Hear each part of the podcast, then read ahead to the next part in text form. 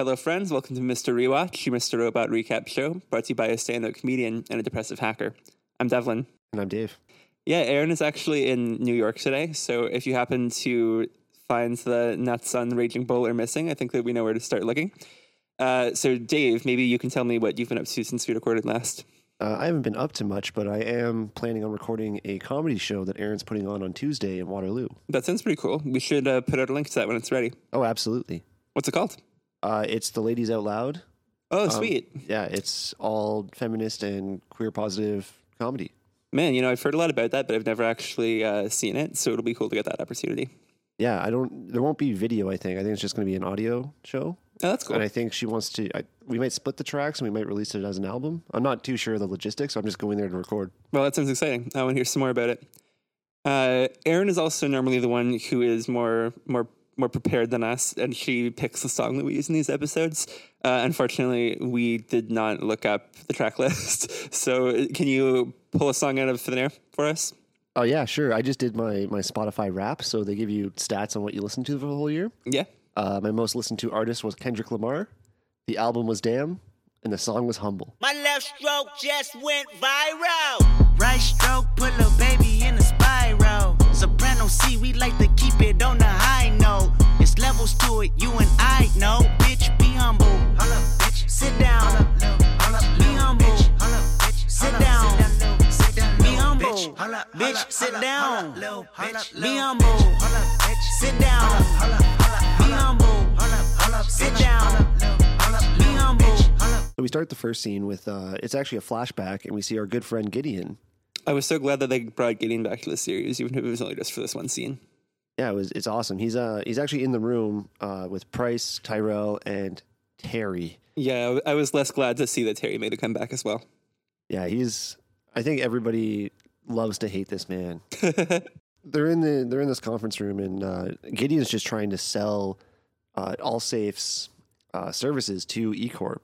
Yeah, uh, so I guess uh, they haven't really established a professional relationship just yet. Allsafe is trying to take on eCorp as a client, but it doesn't really sound like they're doing a very good job of impressing them. Harry's just such a dick to Gideon this whole conversation. like he's using such rude like euphemisms about. Uh, I didn't write any of them down, but they're just like Yeah. vulgar. I haven't heard any of those things since I lived in North Bay. It's uh, it's locker room talk. yeah, that's a good word for it. So um, at some point, Angela steps into the room. D- did you see what she's actually there for? Is she like delivering something to Gideon? Yeah, she's she's handing some papers that I think he's gonna uh, give to them. Yeah. So unfortunately, Terry, uh, being a, a woman in the room, he assumes that she's uh, someone's assistant or something like that, and asks her to top up his coffee. There's like a, a moment of hesitation, and Price is like fixated on Angela this whole time. Oh yeah, it's kind of creepy actually, and I think um, Price he seems a little disappointed that Terry made this assumption, and he seems like maybe even a little bit embarrassed for him. Uh, Gideon, though, he actually kind of intervenes and says that Angela doesn't need to do this. However, she does it anyway, just out of uh, politeness and social conditioning, I suppose. We see uh, Price, Tyrell, and Terry uh, driving away now. It seems like they've already made the decision not to use AllSafe because, like I was saying, their services don't seem that impressive. Uh, like they don't really meet the needs that eCorp has. But Price, uh, I think that since he's seen Angela, he for some reason is very adamant about using uh, AllSafe. Yeah, and so they get out of the car, and I guess they get back to the E Corp building, and Tyrell kind of pulls Price aside and says, like, I don't think this is a good idea. Yeah, and we get some early hints about that internal security team that he was talking about creating in like the second episode of the series. Yeah, and um, Price just like lays it on the line that he he is not there for uh, Tyrell's opinion. Like he doesn't care about it. The decision's been made. Exactly. And um, there's like a little bit of a snub here because it, it's revealed that Price doesn't even know Tyrell's name, even though he's been working with him all day. Yeah, that's uh, I. You know what? Price is a smart guy. I bet he just used that statement to like kind of break Tyrell down a bit more. Oh my God. You know, wasn't there like some really famous uh, celebrity who was questioned about some other celebrity they were in a feud with, and they were just like, "Oh, I've never heard of them." I have no idea what you're talking about. yeah, we can we can cut that. I was hoping you what I was talking but about. that's such a it's such a good play. Like that's like it's so insulting to be like, who are you? yeah, exactly. There's something I did note about uh, this scene. So Price walks into the building, and you get a ch- close-up shot of Tyrell, and you can see his face like get kind of like like he's he's slowly snapping, and the the camera angle just kind of shoots up into the sky. Oh yeah, and it's kind of like a, a mirror to that shot in the um, like the, the one take episode. What was that called again? Um, I forget which episode it was, but I know it was the third one, right? The third episode of the season. But the bird's eye view I think it was the fifth.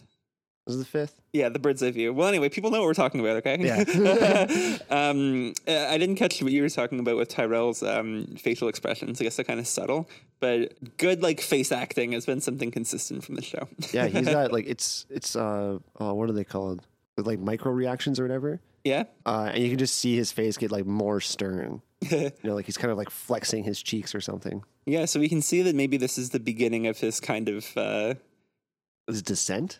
yeah, because now it flashes back to present day, and he arrives home and he finds things that belong to his deceased wife and absent child. Yeah, and he he again he just breaks like he physically breaks down this time. Like he you know was crying on the floor and um yeah that's all I got for that. Yeah, he really Tyrells it, as we've come to use that term.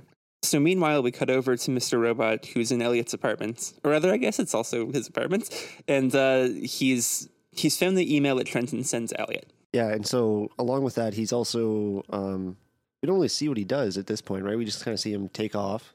Yeah, well, we see that he, um, like, because of the email, he's found out that the recovery keys that could decrypt the the five nine data, he, they think that that's in the FBI's Sentinel program. So he was doing some research on that, and then afterward, he did some research on where to find Tyrell. Because he found out that he was released, he decided to go meet Tyrell. Yeah, so now now we're back at Tyrell's place, and uh, he's kind of collected himself, but then Mr. Robot just shows up in his house. Yeah, and he kind of accuses Tyrell of betraying him. Because this attack, uh, these 71 buildings, this is not really the plan that Mr. Robot had intended to be a part of. From his perspective, this was just going to be an attack on that one central building, and now this attack has ended up being much more catastrophic than he had intended. A lot of um, what Mr. Robot tells Tyrell is that he's just a puppet. They're the men who fuck you over for profit, for fun. They leave you in the streets for dead, just like your Joanna. And that's where Tyrell. Oh, yeah. That's where he snaps. Yeah, and he goes and puts the gloves on, which is some very Patrick Bateman symbolism, I thought. And then he just like beats him. It's crazy. Yeah, the the one thing I noted too was um I forget I forget where I learned this, and I could still be wrong about it. Uh, he grabs Mr. Robot's arm, his right arm, and he throws it over Mr. Robot's own neck and holds it down, and that's so he can't move his head as he pummels him. Oh, wow. Huh. I, I'm very curious where you learned that. It's uh, yeah, I, I think it's part of like Krav Maga, the Israeli Oh, super yeah. fighter. Man, that shit's brutal. I think that I've read a bit about that, and it's one of the forms of martial arts that is very like pragmatic, right? Like it's not really about style and stuff. It's more about just being insanely brutal. yeah, it's, it's about being as effective as possible. yeah. and it looks like he was about to until Until uh, there's a knock on the door. Tyrell's pissed. He opens the door. He's like, "What?" Kind of just goes, "Oh, sorry, sir." uh, who did you think it was when when he said that? uh, you can see Price in the reflection. Oh, okay. Well, I guess it's fairly obvious then, isn't it? um, I think that this is one of the scenes in the trailer, so I was really curious when this was going to come up. Yeah, it's uh, it's interesting because Price just kind of like he asks if he's like, "May I come in?" But then he just like walks in anyways. Yeah, and um, Mr. Robot's also pretty surprised to see him. But we need to remember that from Price's perspective, Mr. Robot is actually Elliot. So now he realizes that um, he's also been involved in this. so Price comes in. They proceed to talk about uh, just things like they're not really talking about anything important. And then Price lets Tyrell know that he's become the he's been appointed the CTO position at E Corp. Which is interesting to think about because from the very beginning, that's kind of been um, Tyrell's main objective, right?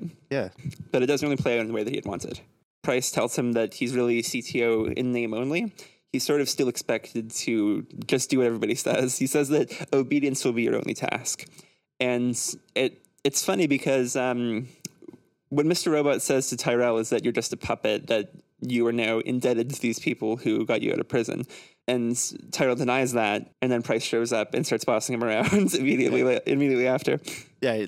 Price basically confirms what Mister Robot was telling uh, Tyrell. Yeah, Tyrell tries to like be tough at Price, and then Price pulls that whole like things only happen because men like me let them. Yeah, that's been like a recurring theme, hasn't it? I feel like I've heard that speech a few times this season. I remember when he was like talking to Angela about like the the four men or whatever that he's afraid of, Oh, the two men. the two men. Yes. yeah. So one one I think is absolutely uh, Minister Zhang. Yes, I think the other is actually Elliot. I could believe that. Um, I wonder if they'll like directly reference that quote when when it comes up.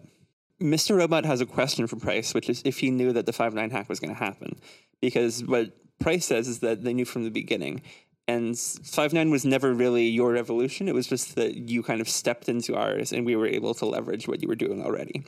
He says that it's, it's not lone wolves who are able to change the world; it's leaders, because you don't force an agenda, you inspire one, which is um, sounds like some Dale Carnegie shit. Who's Dale Carnegie? How to win friends and influence people.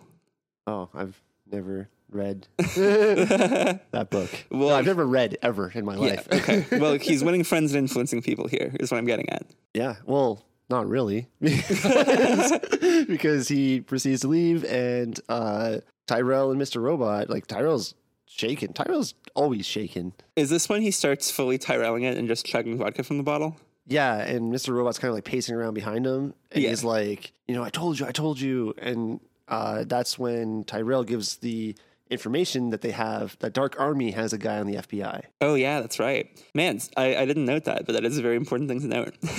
Watch this episode five times. yeah, you were saying it was really good, huh? Um, I only saw it three times, but one of them was this morning, so I really should have picked up on that. Tyrell does kind of um, admit defeat at this point, and he says that he has been under their control. And really, the prison that he's in now is very similar to the literal prison that he was in in the past.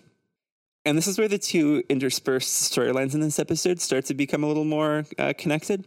Because Mr. Robot goes home and he writes on the mirror that uh, they own the FBI, that information that Tyrell had given him. And at this moment, Mr. Robot flips back to Elliot, who sees that writing on the wall. so Elliot's like super confused about what this could possibly mean. I thought it was kind of funny, to be honest, because he looks at the mirror and it says they own the FBI.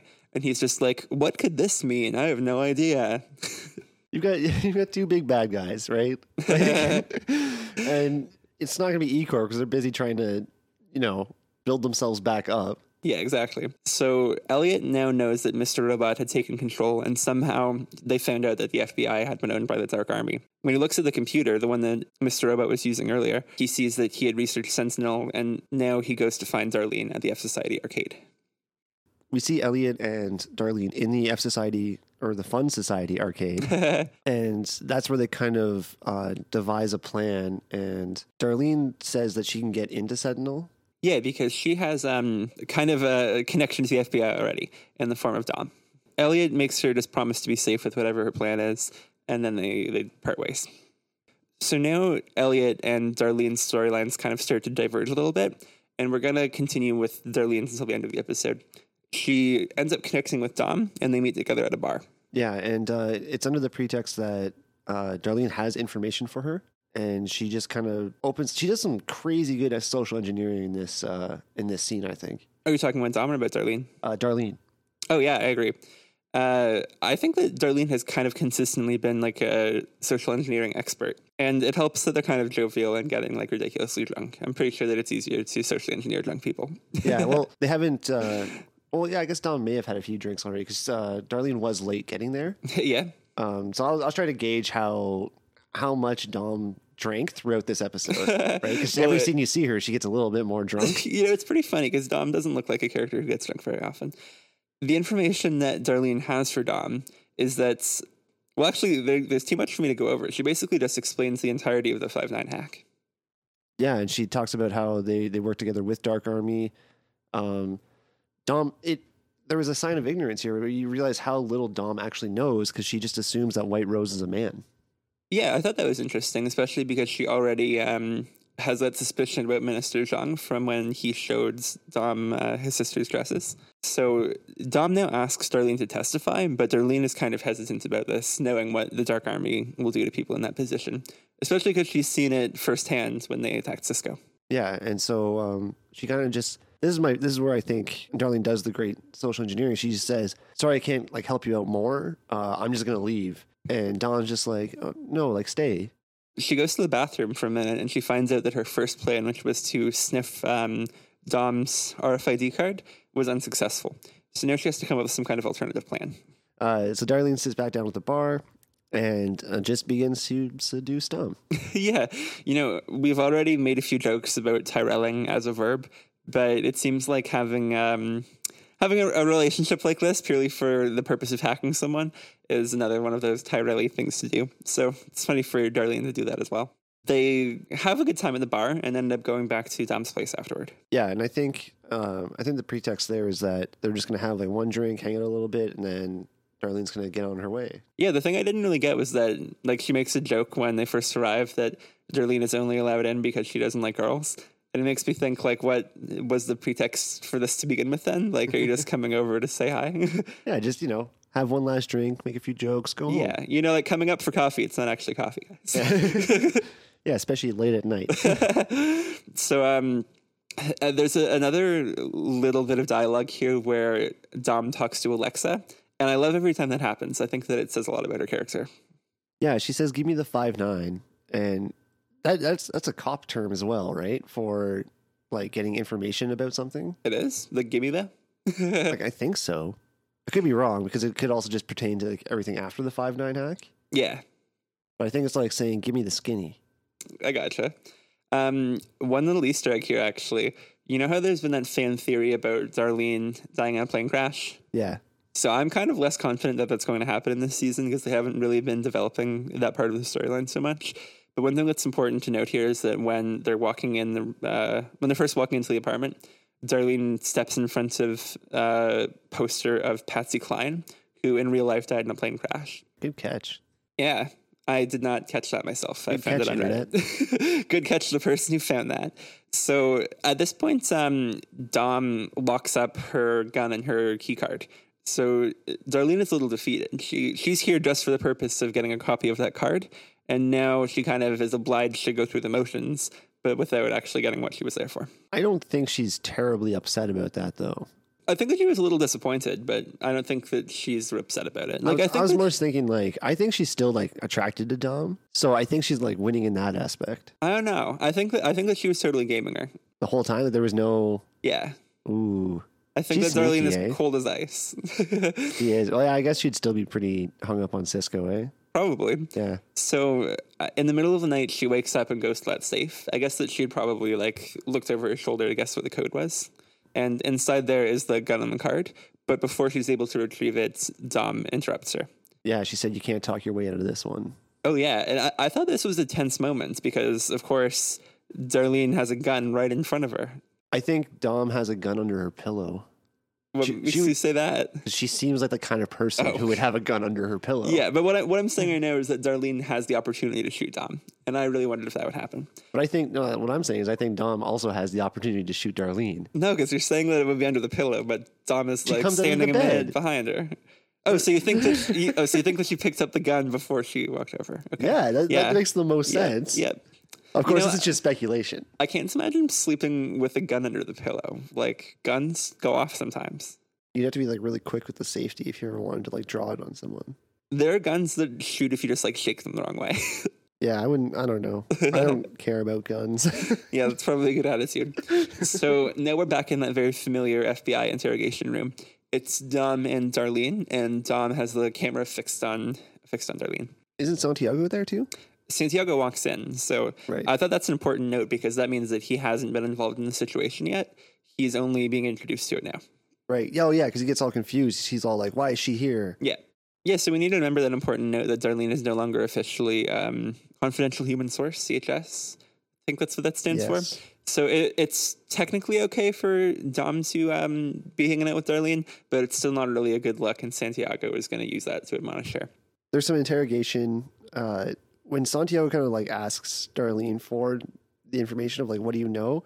She's like very like has like very um what's the word I'm looking for? Just being like, "No, like fuck you." Yeah. That's that's the note that I had. Yeah. so I thought that that's interesting because sort of like the last time she was being interrogated, she always first presents that very um, like impenetrable exterior, but then sort of rapidly reveals everything she knows anyway. Um, the first thing she says is that the FBI is compromised by the Dark Army. Of course, we, the viewer, know that's true, and Santiago knows that's true, but he sort of scoffs at the idea and um, tries to dismiss it. yeah. He's like, "Where where did you find that information? How do you know that?"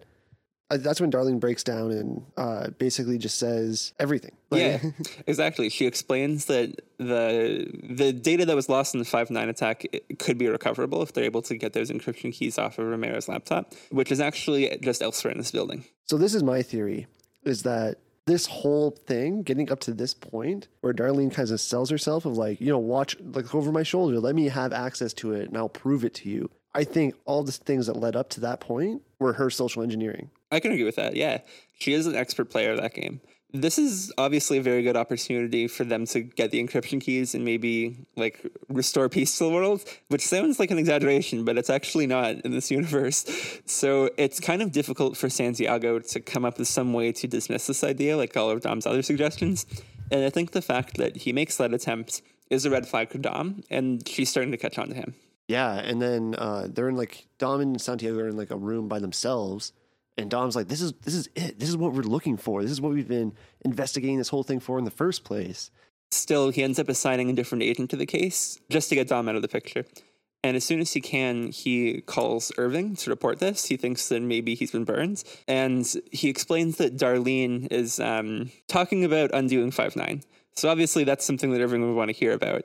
And he just says, okay. Doesn't really say anything more than that. Not even an, uh You know, he also asks like where she is physically. Oh, yeah, because she still is in that interrogation chamber. Chamber is not the right word for it, is it? That sounds like something that a castle would have. but um, this is obviously a very vulnerable position for Darlene now because she's kind of locked up with nowhere to go. Uh, the scene that we do see Irving on the phone, he's still he's at home and he's working on his novel. I really hope that they release that one day. What was it called again?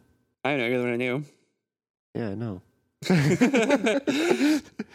I have the worst memory in the world, man. So speaking of Irving, this episode is not linear in the least. It's probably one of the most confusingly structured ones so far. So we're going to cut back a little bit to uh, the moment where Elliot and Darlene split up, when Darlene went to Dom, and we see that Elliot has met Irving. And he's done that in a pretty clever way by hacking his car.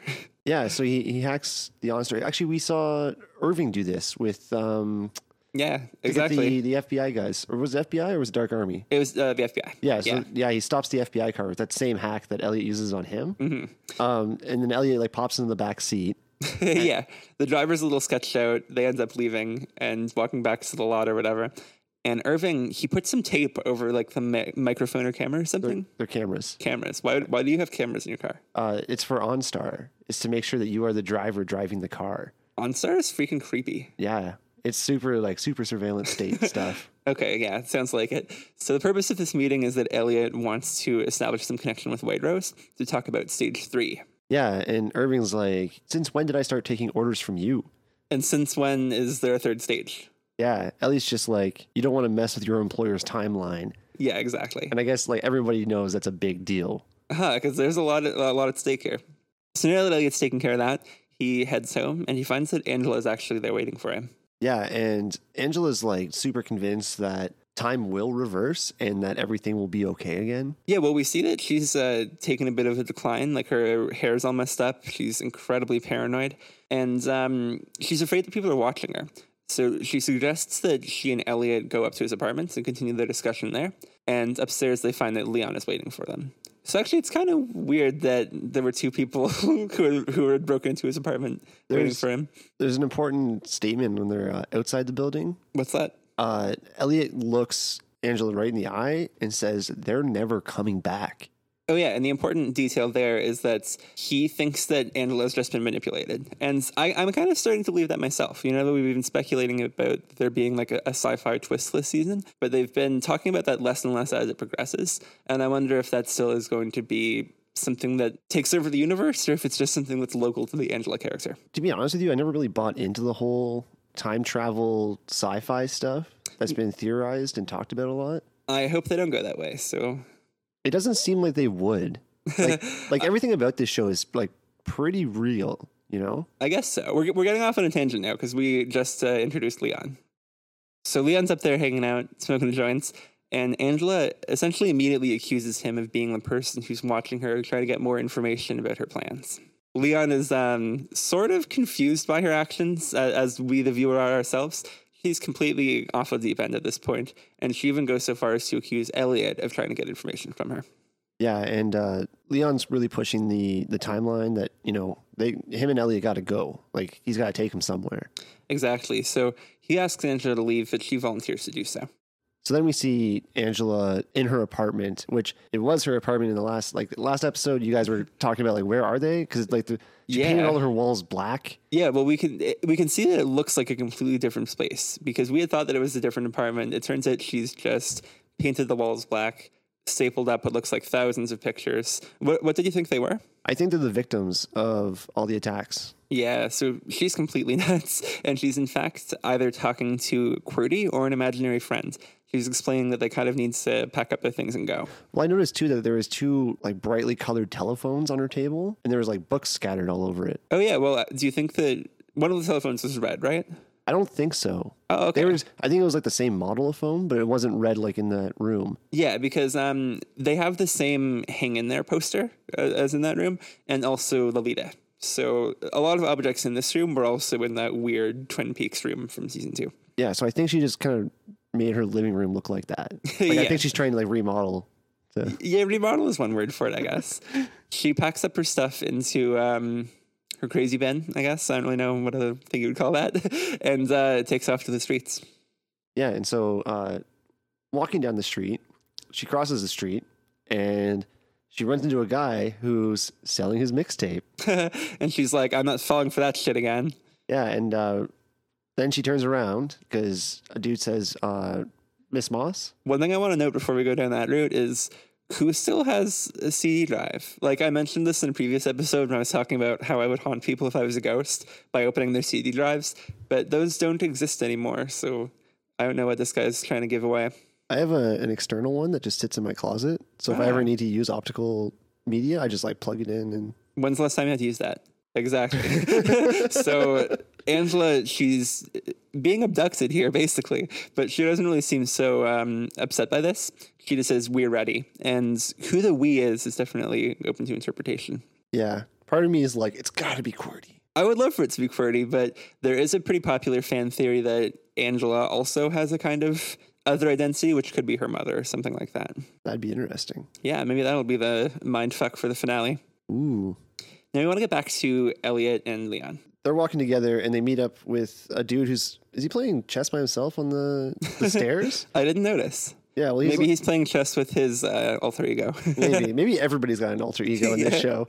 Um, and so you know, Leon's just like, "This is it for me, man. Like, go on." yep, and this guy basically just uh, chauffeurs him over to Grant, White Rose's assistant. So I thought it was kind of interesting that they have like a chain of three people who pick up and hand off Elliot in order to get them to Grant's, and each of them walks like a block. like they could have probably just had one person handle that. Yeah, another thing I noticed too is like they they're sitting at a table with two chairs in a wide open field. Yeah, yeah, I thought that was some awesome cinematography, to be honest. It was it looked great, but that's the most conspicuous thing I've ever seen in my life. It absolutely is conspicuous, but I guess it goes to show you how uh, brazen they are. The the cinematography it reminded me of the scene where um, Zhang and Price are talking outside with their umbrellas in the rain. Yeah, good one. That's a good good connection there. I don't think that was a deliberate reference or anything. I just thought it was a kind of similar. Well, I think that's because like Sam Esmail did direct every episode of this season, and I think season two as well. Oh yeah, that's pretty cool. So I think he's using a lot of the same shot techniques to to kind of frame his own show, right? Yeah, So they're at the table because uh, they want to basically just take everything off of Elliot's laptop because they're there under the impression that they're going to learn about stage three. yeah, because it's still not really clear what stage three is. One thing I want to note here first um, is something called rubber hose cryptanalysis. Have you ever heard of this before? No.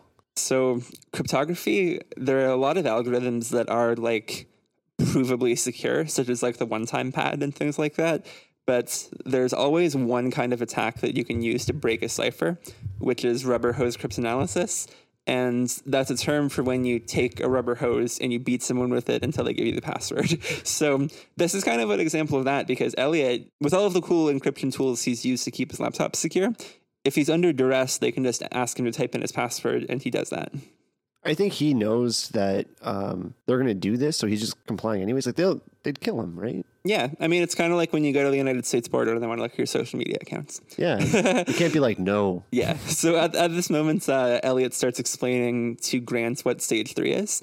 Of course, Elliot had asked for a meeting with White Rose, and Grant is just going to pass on this information later. But what Elliot explains is that Stage 2 has not successfully destroyed eCorp because of eCoin, which is now the like world standard currency. So they're going to survive as long as eCoin is a success. And they suggested subsequent attack on eCoin just to make sure that they deliver the, the killing blow to eCorp. So Grant passes on this information uh, in the next scene to White Rose just after she flips her shit because they haven't moved to the Congo yet. Oh yeah, it's crazy. Well, I I think that um, this is some. it- it's not what we expect from the White Rose character, He was normally very collected. I do okay. I was thinking about this the other day. I'm gonna go on a little tangent here, and you have to you have to kind of stick with me. Is it proven at all in any of the episodes that uh, Minister Zhang and White Rose are the same person, or are we just assuming that because of the same actor? I think that it's been pretty well established. I think I don't think there's any the dresses, the dresses. So Even I guess not well, not explicit in the sense that you haven't seen them like change from one to the other. yeah, But I think that it's pretty clear. Like I don't think that they're going to be different people, especially because Zhang is not really like even a character anymore. It was basically just like a one-off. Because now, like they present as White Rose even when they're male. Does that make sense? okay, yeah, yeah.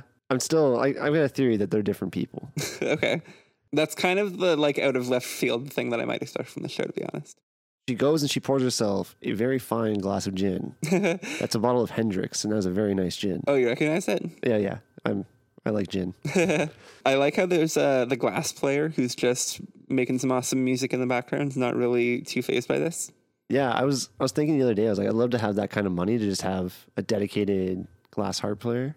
And I bet that those glasses are probably some like fancy crystal shit. Oh yeah, and like it. It's the mood that they're playing. Like the the song they're playing fits the mood of the conversation that Grant and White Rose have. Mm-hmm. Because Grant starts to talk about Elliot stage three. And it's interesting because like they they don't there's no stage three, so they're pretty confused about it. White Rose shows quite a bit of humility because she mentions the fact that Grant was right about not being able to trust Elliot in the first place. I think that it's a bit of a facade, though, to be honest. I think that Grant's like overstepping his boundaries here, and White Rose is just playing him off like she has manipulated so many other people. Probably because there's definitely like there's tension between them. Like they have a relationship. Yeah. So Grant is explaining that these hardships that White Rose is experiencing now are her fault because rather than allowing Grant to have a larger role in this operation, she continued to um, like allow stage two to happen and kind of continue to work with Elliot when that was against his recommendation. Yeah. So then she asks him for his recommendation, and uh, he says he brings up a point about uh, giving Elliot the same fate as his father. Yeah, so this harkens back to the premiere of season three, I guess, when White Rose is saying to Grant that the father kind of kind of died for this cause, and there will be a day when Elliot does as well. Grant's basically saying uh, now's the time to kill him. That is such a second to last episode of the season thing to say. Oh yeah, building that suspense. so speaking of suspense, now we cut back to Elliot, and he's kind of got some crazy, awesome hacker shit going on right now. yeah. So Elliot is going on about meeting with White Rose or meeting with Grant was his plan all along because he knew they were going to flash uh, his computer. And so what what happened when they flashed his computer? he had some kind of exploits on the computer that ended up uh, being executed when they went to inspect it. So this kind of actually clues back to that rubber hose cryptanalysis thing I was talking about, because I think this hints that Elliot probably did anticipate that they would image his laptop. And and he probably thought they would just take the laptop, to be honest. Like it was nice for them to give it back afterward. but one thing he could have done is have um, what's called a hidden volume, where you have two different passwords that unlock two different plain texts depending on which password you put in. So if somebody had you, um, like if somebody was threatening you, you could unlock data that wasn't really what they were looking for, but still reveal a password to them that would satisfy them. Yeah, and so Elliot's plan basically is that when the Dark Army goes to look at the contents of his laptop, he will have infected them with malware that gives him access to their networks. And Grant kind of has a suspicion because he thinks that Elliot's not telling the truth and that fsociety's next attack might not be on Ecoin like they've been talking about, but actually on the Dark Army. So now we need to wonder what that is going to be. And that's that's it. It ends well, it ends with Elliot saying I own the uh, Dark Army now. Which was surprisingly easy, actually. He's ended episodes with that line before too, but about the FBI. You know, when you look at the episode by episode structure of each season, there kind of does seem to be a bit of a formula to it. Yeah. I'm trying not to overthink that though. Yeah, I, I'm definitely not thinking about that when I'm watching the episodes. But like when you reflect on the whole season, you're like, yeah, they kind of follow the same arc.